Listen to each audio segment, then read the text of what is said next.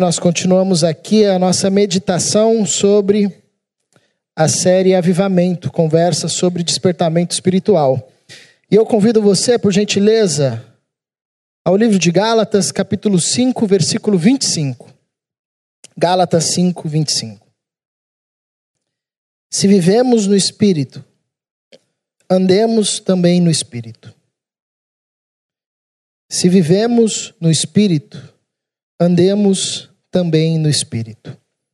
Paizinho, continue a nos falar. O Senhor já nos tem falado desde que entramos aqui, através das orações, dos louvores, da pública profissão de fé, dos nossos irmãos. E agora, através da tua palavra, fala ao nosso coração. Nós ouvimos por tua palavra no início dessa celebração que a tua voz é forte como um trovão, que assim seja. Também a tua voz fale fortemente a nós, a cada um de nós, naquilo que necessitamos ouvir, na área na qual precisamos de confronto, de consolo, de encorajamento, de transformação. Que a exposição da tua palavra produza em nós vida, gere em nós vida e isso não é fruto das nossas habilidades humanas, isso é fruto do teu Santo Espírito. Por isso rogamos por esse milagre mais uma vez, que o teu Santo Espírito tenha liberdade no nosso meio, em nós, através de nós, e nos ajude a compreender a sabedoria que vem do alto, nos ajude a entendermos a tua palavra, vivermos e, e sermos fortalecidos e alimentados na nossa fé. Em Cristo Jesus, amém. Se vivemos no Espírito, andemos também no Espírito. Nós estamos conversando sobre avivamento e o tema dedicado para hoje é sempre a mais, sempre a mais.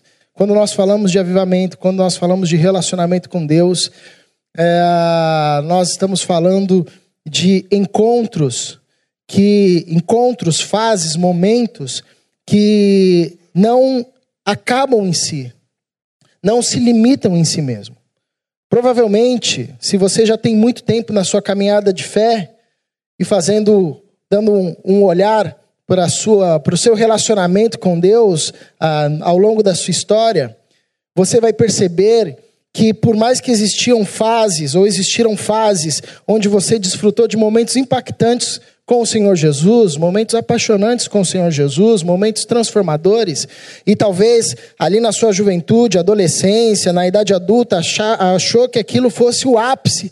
E aí depois, ao longo do tempo, teve outras experiências e foi percebendo ao longo da sua caminhada com Deus que ah, esse relacionamento com Jesus, esse relacionamento com Deus é cada vez mais profundo, cada vez mais intenso, sempre a mais, sempre a mais.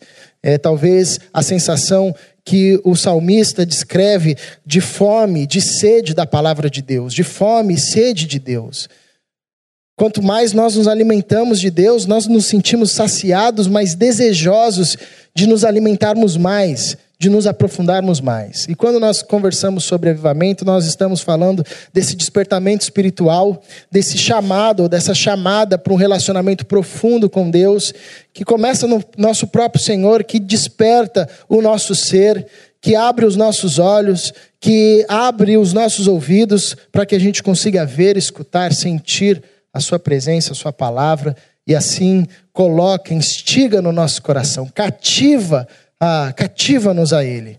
É interessante quando Oséias, o profeta Oséias, vai descrever a forma como Deus se relaciona com seu povo, ele descreve que Deus optou não pela via de ah, chamar o seu povo para si pela força ou pelo poder, mas sim pelo amor que cativa. E essa é a nossa trajetória com Deus. Deus poderia obrigar-nos a adorá-lo, Deus poderia forçar-nos a adorá-lo, mas Deus optou pela via mais bela, mais complexa e mais difícil, que é a via do cativar através do amor.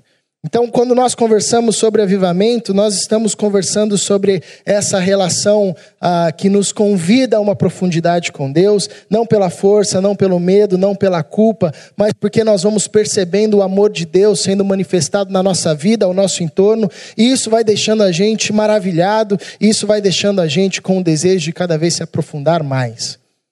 Semana passada nós conversamos sobre a presença do Espírito Santo no avivamento. Nós vimos como é indispensável e todo avivamento se inicia pelo Espírito Santo. Se você não está familiarizado com essa temática da fé cristã, ah, como eu disse semana passada, nós cremos num Deus que é trino, como disse o Damião, que se apresenta na história como Pai, o Filho e o Espírito Santo. Uma comunidade perfeita, unida, harmônica. Ah, três que compõem um mesmo Deus, não são três deuses, e não é um único Deus que se apresenta de três formas diferentes na história, é o mistério ah, de três que compõem uma unidade, um ser único. E um desses seres da trindade que nós chamamos é o Espírito Santo. E a Bíblia nos revela que quando nós somos encontrados por Jesus e quando nós encontramos com Jesus Cristo, Deus nos dá um presente, Deus nos concede um dom em Jesus Cristo, que é o Espírito Santo de Deus ele passa a habitar em nós. Nós vimos na semana passada que esse era um desejo do povo de Israel, um tempo onde o Espírito seria derramado sobre toda a carne. O apóstolo Pedro revela que esse tempo chegou e que nós, a igreja de Cristo Jesus, em Cristo Jesus, somos privilegiados por termos o dom de Deus em nós, o presente de Deus em nós, que é o Espírito Santo. É isso mesmo que você está pensando. Deus habita em mim, Deus habita em você, Deus habita em todo aquele que invoca o nome de Jesus Cristo. Cumpriu-se a palavra dada aos servos de Deus no passado, onde dizia que Deus não habita em templos feitos por mãos humanas. Deus não está nessa casa aqui, Deus não está na casa ali na frente, Deus não está em nenhuma outra casa. Deus está em mim, Deus está em ti, Deus está em nós. O Espírito Santo escolheu a minha vida, escolheu a sua vida para fazer morada. Deus que criou todas as coisas e a tudo sustenta, ele decidiu habitar em nós, viver em nós. Isso é maravilhoso. Se a gente de fato parasse para pensar sobre isso, bom, a gente ficaria sem reação e faria a única coisa que a gente pode fazer quando a gente descobre essa verdade, que é adorar a Deus e agradecer a Deus. O apóstolo Paulo, aqui nesse texto, nos ensina muitas coisas, mas de cara ele já nos revela algo muito óbvio nesse texto e que às vezes nós não nos damos conta. Que é possível viver no espírito, mas é possível, mesmo vivendo no espírito, não andar no espírito. Ele diz: se vivemos no espírito, andemos também no espírito. Se ele está exortando a igreja com essa mensagem, a igreja ah, desse tempo, da sua época, que também se estende a nós, então é porque aquela comunidade, como o próprio texto vai nos mostrar, ah, revelou e, e ensinou para toda a história que é possível viver no Espírito. Mas é possível, mesmo vivendo no Espírito, não andar no Espírito. Não andar pelo Espírito. O que, que seria viver no Espírito? Que eu acabei de dizer, quando nós somos encontrados por Cristo, reconhecemos como o nosso Senhor, o nosso único Salvador, nos rendemos a Ele e passamos por esse processo de conversão e transformação, Deus nos dá o presente que é o Espírito Santo dele, o Espírito Santo de Deus habitando em nós. E aí nós passamos a viver no Espírito. O apóstolo Paulo, em Romanos capítulo 8, diz que o Espírito de Deus testifica com o nosso espírito, ou seja, aviva o nosso espírito que estava morto por causa do pecado e nos faz agora percebermos a presença de Deus na nossa vida e se torna como se fosse um com o nosso espírito, confirmando, selando a salvação de Cristo na nossa vida e produzindo em nós a nova vida. Então nós não vivemos mais na antiga plataforma a caída do pecado.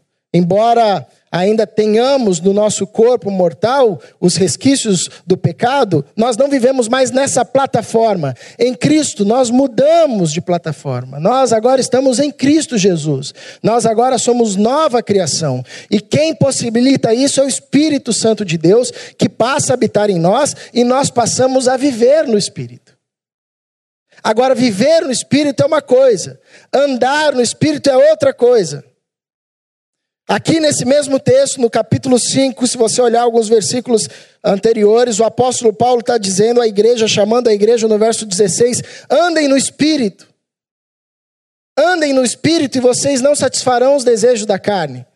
E aqui novamente ele diz: se vocês vivem no Espírito, andem também no Espírito. Mais uma vez, reforçando que é possível viver uma dualidade na fé, na fé cristã. Aliás, o mesmo apóstolo Paulo vai dizer por duas vezes, uma no livro de Efésios e outra no livro de Tessalonicenses, que é possível vivermos de tal, de tal forma que nós entristeçamos o Espírito. Ele diz em Efésios capítulo 4, versículo 30, não entristeçam o Espírito Santo de Deus. Em 1 Tessalonicenses capítulo 5, ele vai dizer: Não apaguem o Espírito Santo de Deus, nos ensinando que é possível vivermos de uma forma, de tal forma, mesmo vivendo nessa nova plataforma do Espírito Santo, mesmo tendo o Espírito Santo habitando em nós, nós podemos viver no Espírito, mas não andarmos no Espírito e assim entristecer ou apagar o Espírito Santo, de tal forma que ele se recolhe dentro de nós ah, e não passa a operar dentro de nós por não encontrar liberdade. O mesmo apóstolo Paulo, no livro de Efésios, capítulo 4, vai dizer, capítulo 5, melhor, vai dizer, ah, para não buscarmos nos embriagar com coisas que geram dissolução, mas para que nós nos enchamos do Espírito Santo. Então é possível também viver uma vida ah, abundante do Espírito Santo. Na verdade, é imperioso que vivamos uma vida com esse desejo de sermos cheios do Espírito Santo. Nós precisamos nos dar conta disso. Nós estamos em Cristo e, por estarmos em Cristo, temos o Espírito de Deus habitando em nós, vivemos no Espírito, mas podemos não andar no Espírito. Isso não significa que nós não somos salvos ou que nós perdemos a nossa salvação. Não é isso que o apóstolo Paulo está dizendo. O que o apóstolo Paulo está dizendo é que nós não desfrutaremos das transformações que o Espírito Santo deseja operar em nós. Nós não desfrutaremos das infinitas possibilidades que é ter o Espírito Santo de Deus operando em nós. Nós não seremos operosos no reino de Deus nós não frutificaremos, porque quem gera o fruto em nós é o Espírito Santo, e o apóstolo Paulo diz isso a versículos anteriores, quando ele encoraja a sua igreja, a igreja que estava na Galácia, a andar, a viver e a andar no Espírito, porque o Espírito produz um fruto. Quando nós vivemos no Espírito, mas não andamos no Espírito, nós vivemos uma crise de identidade. Porque se não estamos andando no espírito, nós estamos andando em outro espírito, ou por outro espírito. Seja pelo espírito da carne, ou como ah, os irmãos dessa igreja estavam andando pelo espírito da religiosidade, tentando salvar-se a si mesmo, desconsiderando o sacrifício de Cristo, pelas vaidades do, do tempo presente uma coisa é certa: os nossos passos, as nossas decisões, o nosso sim, o nosso não, o nosso pensar, os nossos desejos, as nossas vontades serão conduzidos, formados, pré-formatados por alguma lógica, por algum espírito, por alguma cultura, por algum tipo de pensamento. Que se não for o espírito de Deus, será qualquer outra coisa que não vale a pena. Então, mesmo vivendo no Espírito, tendo o Espírito Santo de Deus habitando em mim, em você, em nós, nós podemos viver nessa plataforma, mas andarmos segundo as lógicas do antigo velho, do velho homem. Segundo o espírito ou os espíritos que nos conduziam antes para a escravidão. Segundo as filosofias vãs segundo as culturas que são anti-reino de Deus e anti-Deus. Então, avivamento é vivermos no Espírito e andarmos no Espírito. Nós experimentamos esse avivamento profundo e divino quando nós descobrimos que estamos na plataforma certa e dando os passos certos pelo Espírito Santo de Deus. O apóstolo Paulo, fazendo coro com toda a Bíblia, compreende que o Espírito Santo de Deus é uma pessoa que fala conosco, que nos ensina, que nos encoraja, que nos exorta, inclusive que nos conduz ao arrependimento, que revela os nossos pecados, que ora por nós, que intercede por nós. É uma pessoa, fala com a gente, interage com a gente, ensina a gente. O que, que seria então andar no Espírito? Seria andar segundo a orientação do Espírito Santo. Na carta aos Gálatas, Paulo dá um exemplo que eu acho muito fantástico, assim, bem explicativo. Ele diz que os antepassados, os homens do Antigo Testamento, eles receberam uma promessa que o Cristo viria. Só que para eles chegarem no Cristo levaria um tempo. Então Deus concedeu a lei para esse povo. A lei, como nós conhecemos, a lei dada por Moisés, o Antigo Testamento, enfim, concedeu a lei para que a lei conduzisse esse povo até o Cristo. Paulo usa até uma expressão naquela época como uma espécie de aio, um cara que leva a criança até o mestre. A lei não era o mestre, a lei era esse cara que conduzia até o mestre. A lei não era quem salvava, a lei era quem conduzia até a pessoa que salvaria, que era o Cristo. E qual que era a função da lei? A função da lei era ensinar o povo. A função da lei era repreender o povo. A função da lei era instrumentalizar o povo. A função da lei era revelar sobre Deus. A função da lei era revelar sobre o povo. E o povo tinha a lei em si e poderia viver na lei e andar segundo a lei, ou viver na lei e andar segundo seus próprios caminhos. E o que nós conhecemos da história do povo de Israel é que eles optaram, mesmo tendo a lei, viver na lei, porém seguir os seus próprios caminhos, não andar na lei. Em Cristo Jesus, isso mudou. Agora, nós sabemos que o Cristo veio, nós estamos aqui e sabemos que o Cristo voltará. Mas daqui até a volta do Cristo tem muito tempo, tem um tempo ainda. Como que nós viveremos nesse tempo? Pela lei? Não, agora é pelo Espírito de Deus que habita em nós cumprindo de forma muito mais eficaz e de forma muito mais poderosa o que a lei antes tinha sido posta para fazer, que era conduzir o povo até o Cristo, e agora é nos conduzir até a volta do Cristo.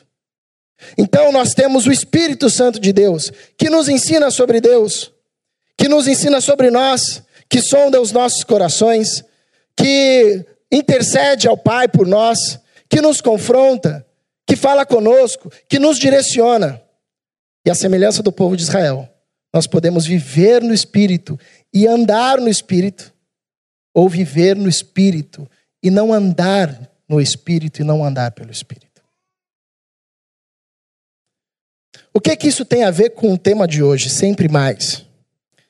Porque a única forma de nos aprofundarmos no relacionamento com Deus e com a comunidade de fé é pelo Espírito Santo de Deus.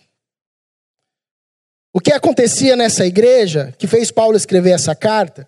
E ele começa com uma fala espantosa. Ele diz: Eu estou admirado porque vocês estão passando depressa, deixando depressa o evangelho do Cristo para abraçarem outro tipo de mensagem que não é nada senão uma mentira. Ou seja, é possível abraçarmos o evangelho do Cristo e ao longo da nossa caminhada e deixamos esse, deixando esse evangelho de lado. O que motivou Paulo a escrever essa carta é que esses irmãos, após receberem a pregação ah, pelo apóstolo Paulo e serem transformados pelo Espírito de Deus e renderem suas vidas ao Senhor Jesus Cristo, quando Paulo ficou ausente, esses irmãos começaram a deixar-se se seduzir por outro tipo de mensagem que ensinava que a partir da religião e da religiosidade eles conseguiriam ser salvos. Que não era apenas Jesus, era Jesus e mais alguma coisa, Jesus e as suas obras. Então não era que esses caras eram imorais, que esses caras estavam assim, é, submersos no pecado da, da imoralidade. Não, era o contrário, esses caras eram muito religiosos.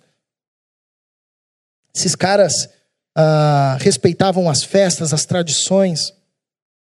Era, era excesso de religiosidade. Então, Paulo escreve essa carta para os irmãos dizendo: ah, vocês começaram bem, mas vocês estão deixando o evangelho do Cristo para seguir qualquer outra coisa que não é nada. Vocês vivem no espírito, mas vocês não andam no espírito. Ou seja, vocês não estão desfrutando de tudo o que podem desfrutar em Cristo Jesus, que foi dado por Deus, que é o dom, o presente, o Espírito Santo dentro dele, dentro de você, dentro de mim, dentro de nós. Em Cristo Jesus nós ganhamos um poderoso presente, que é Deus habitando em nós, através do seu Santo Espírito. E nós precisamos crer nessa verdade para vivermos sensíveis à orientação de Deus. Como nós cantamos aqui numa canção, ele fala, fala conosco a todo instante, através do seu Santo Espírito. Fala através da palavra, da oração, através de uma pregação, de um louvor, de um abraço. Ele vai nos comunicando através das nossas emoções transformadas, dos nossos pensamentos transformados, e a todo instante, a todo dia, diante de cada sim e de cada não, diante de cada decisão, nós estamos ah, diante desse versículo, com esse versículo exposto na nossa frente, com a possibilidade de vivermos no Espírito, mas não andarmos no Espírito, ou vivermos no Espírito e andarmos no Espírito. Avivamento pleno é quando nós vivemos no Espírito e andamos no Espírito.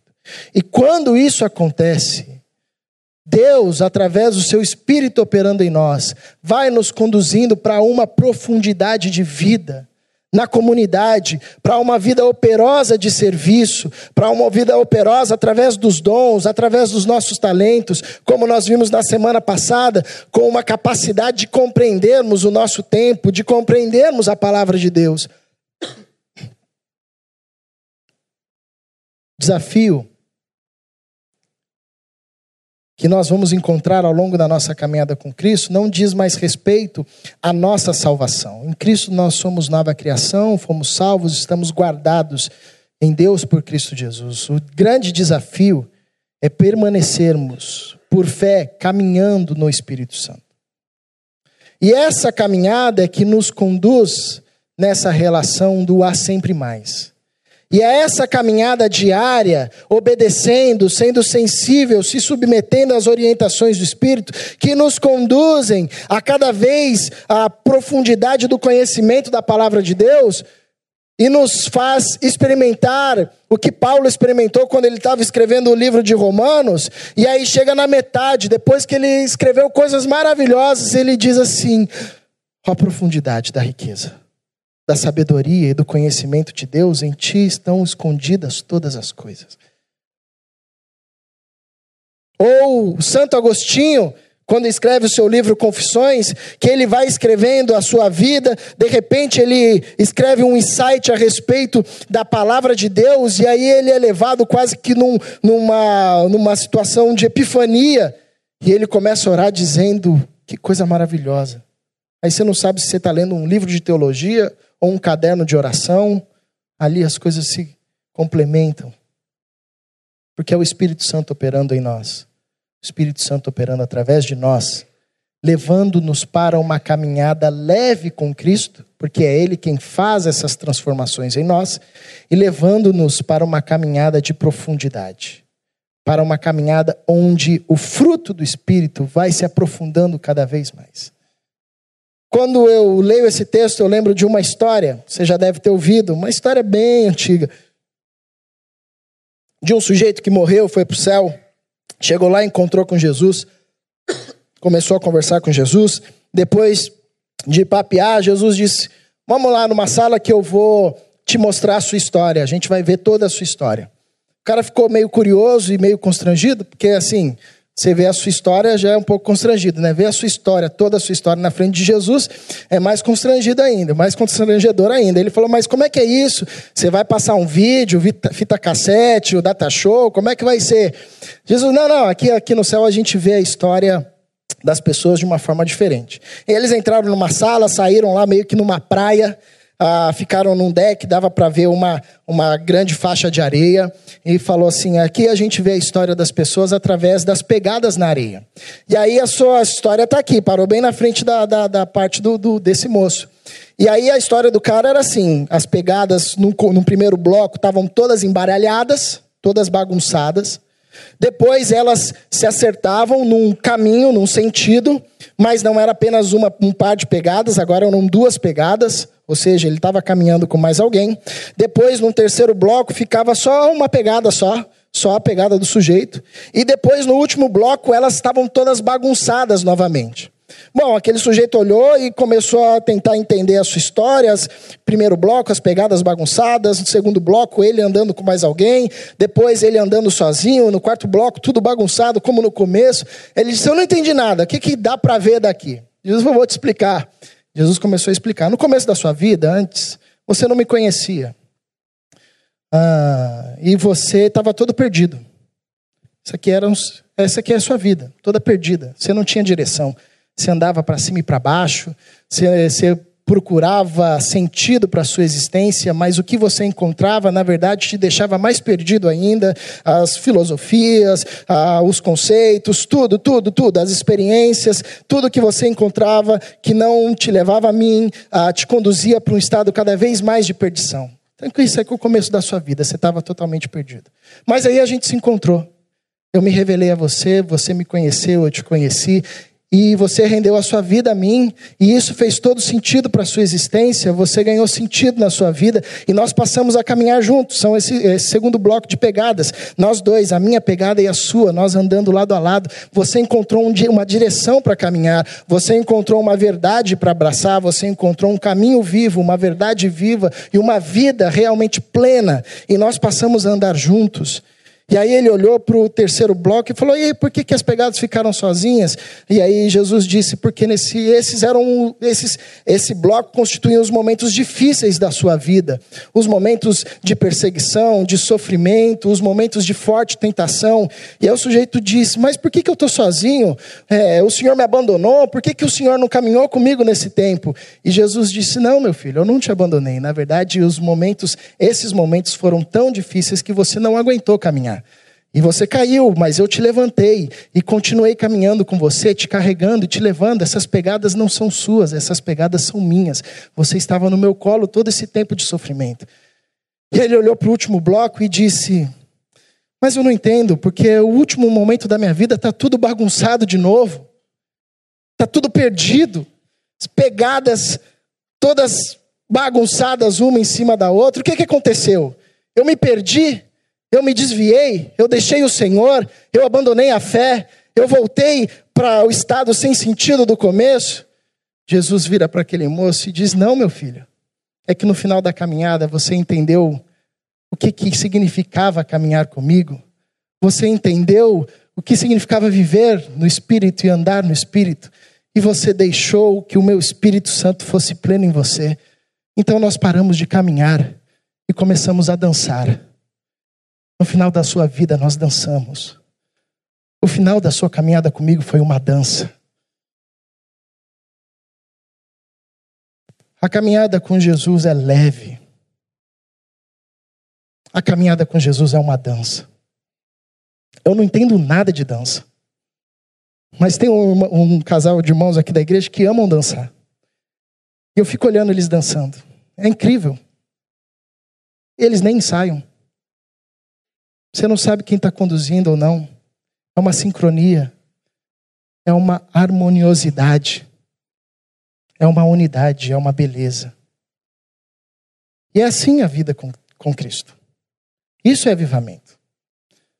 Se você anda com Cristo e é uma caminhada pesada, e é uma caminhada que te pesa o coração, tem alguma coisa errada, meu irmão. A palavra diz que os seus mandamentos não são penosos. A caminhada com Cristo é uma dança. Isso é ser cheio do Espírito. É viver uma profundidade com Deus tamanha que nós vivemos a vida com Deus numa espécie de uma dança santa, sendo conduzido por eles, por ele, sendo ensinado por ele. ao som da música dada pelo sacrifício do Cristo Jesus.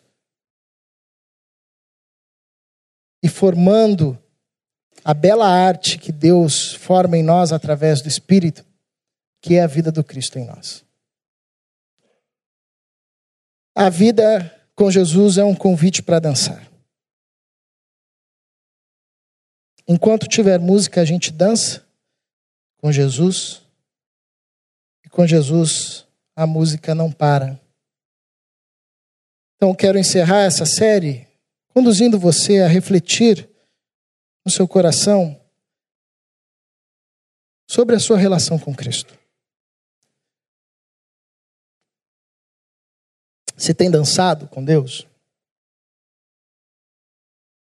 Assim como essa história? Tem vivido essa relação íntima? O evangelista João, na sua primeira carta, ele, ele nos diz algo maravilhoso sobre o Espírito Santo. Ele diz que o Espírito Santo nos ensina. Jesus disse também aos seus discípulos que o Espírito Santo os ensinaria, os conduziria a toda a verdade. Nosso chamado é para vivermos no Espírito e andarmos no Espírito. Convido você a um tempo de oração e a responder a Deus com as suas palavras a forma como essa mensagem lhe ecoa ao coração.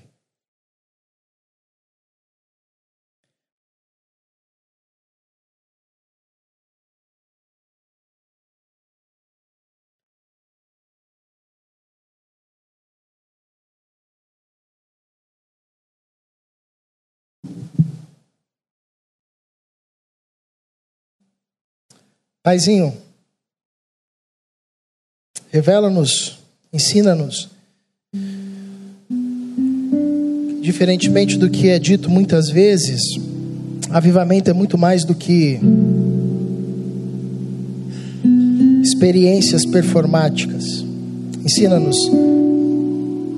que sermos avivados é vivermos e andarmos no Espírito é termos a nossa mente convertida ao nosso coração, o nosso coração convertido à nossa mente, nossa mente e coração cativados a Cristo.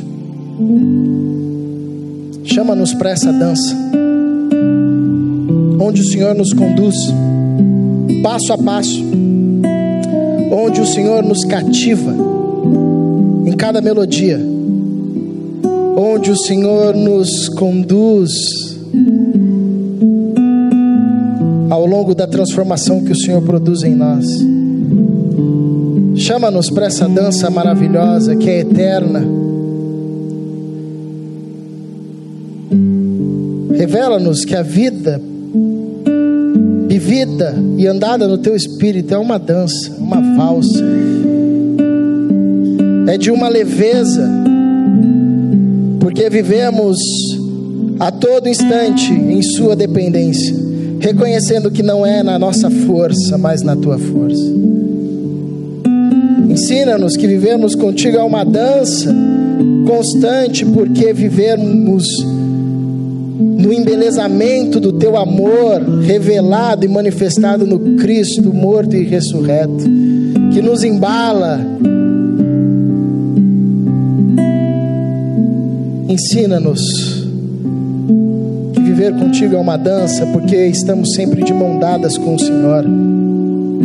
Mesmo quando tropeçamos, o Senhor permanece com as mãos fixas às nossas, nos levanta e nos continua a conduzir.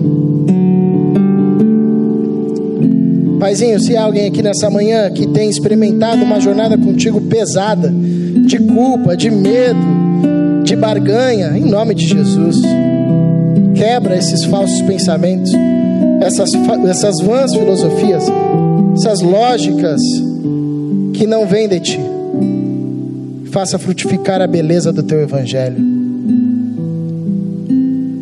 Que fomos salvos pela graça que o Senhor nos deu do teu Santo Espírito e que nele vivos e vivificados agora podemos andar uma jornada leve Pois é impossível ao homem viver o que a tua palavra diz para viver. É impossível ao homem transformar-se à perfeição como Jesus propôs. Mas nós sabemos que o que é impossível para nós é possível para o Senhor e nos apegamos nessa verdade e descansamos no teu espírito, crendo que ele produzirá essa vida em nós. Faça-nos sensíveis, dá-nos olhos abertos para que vejamos a ação do teu espírito em nós, ouvidos abertos, sensíveis para que ouçamos a fala do teu espírito em nós, para que cada vez mais vivamos essa dança construída pelo teu amor, pelos teus laços de amor por nós, que nos resgata, nos transforma e nos conduz. Em Cristo Jesus. Amém.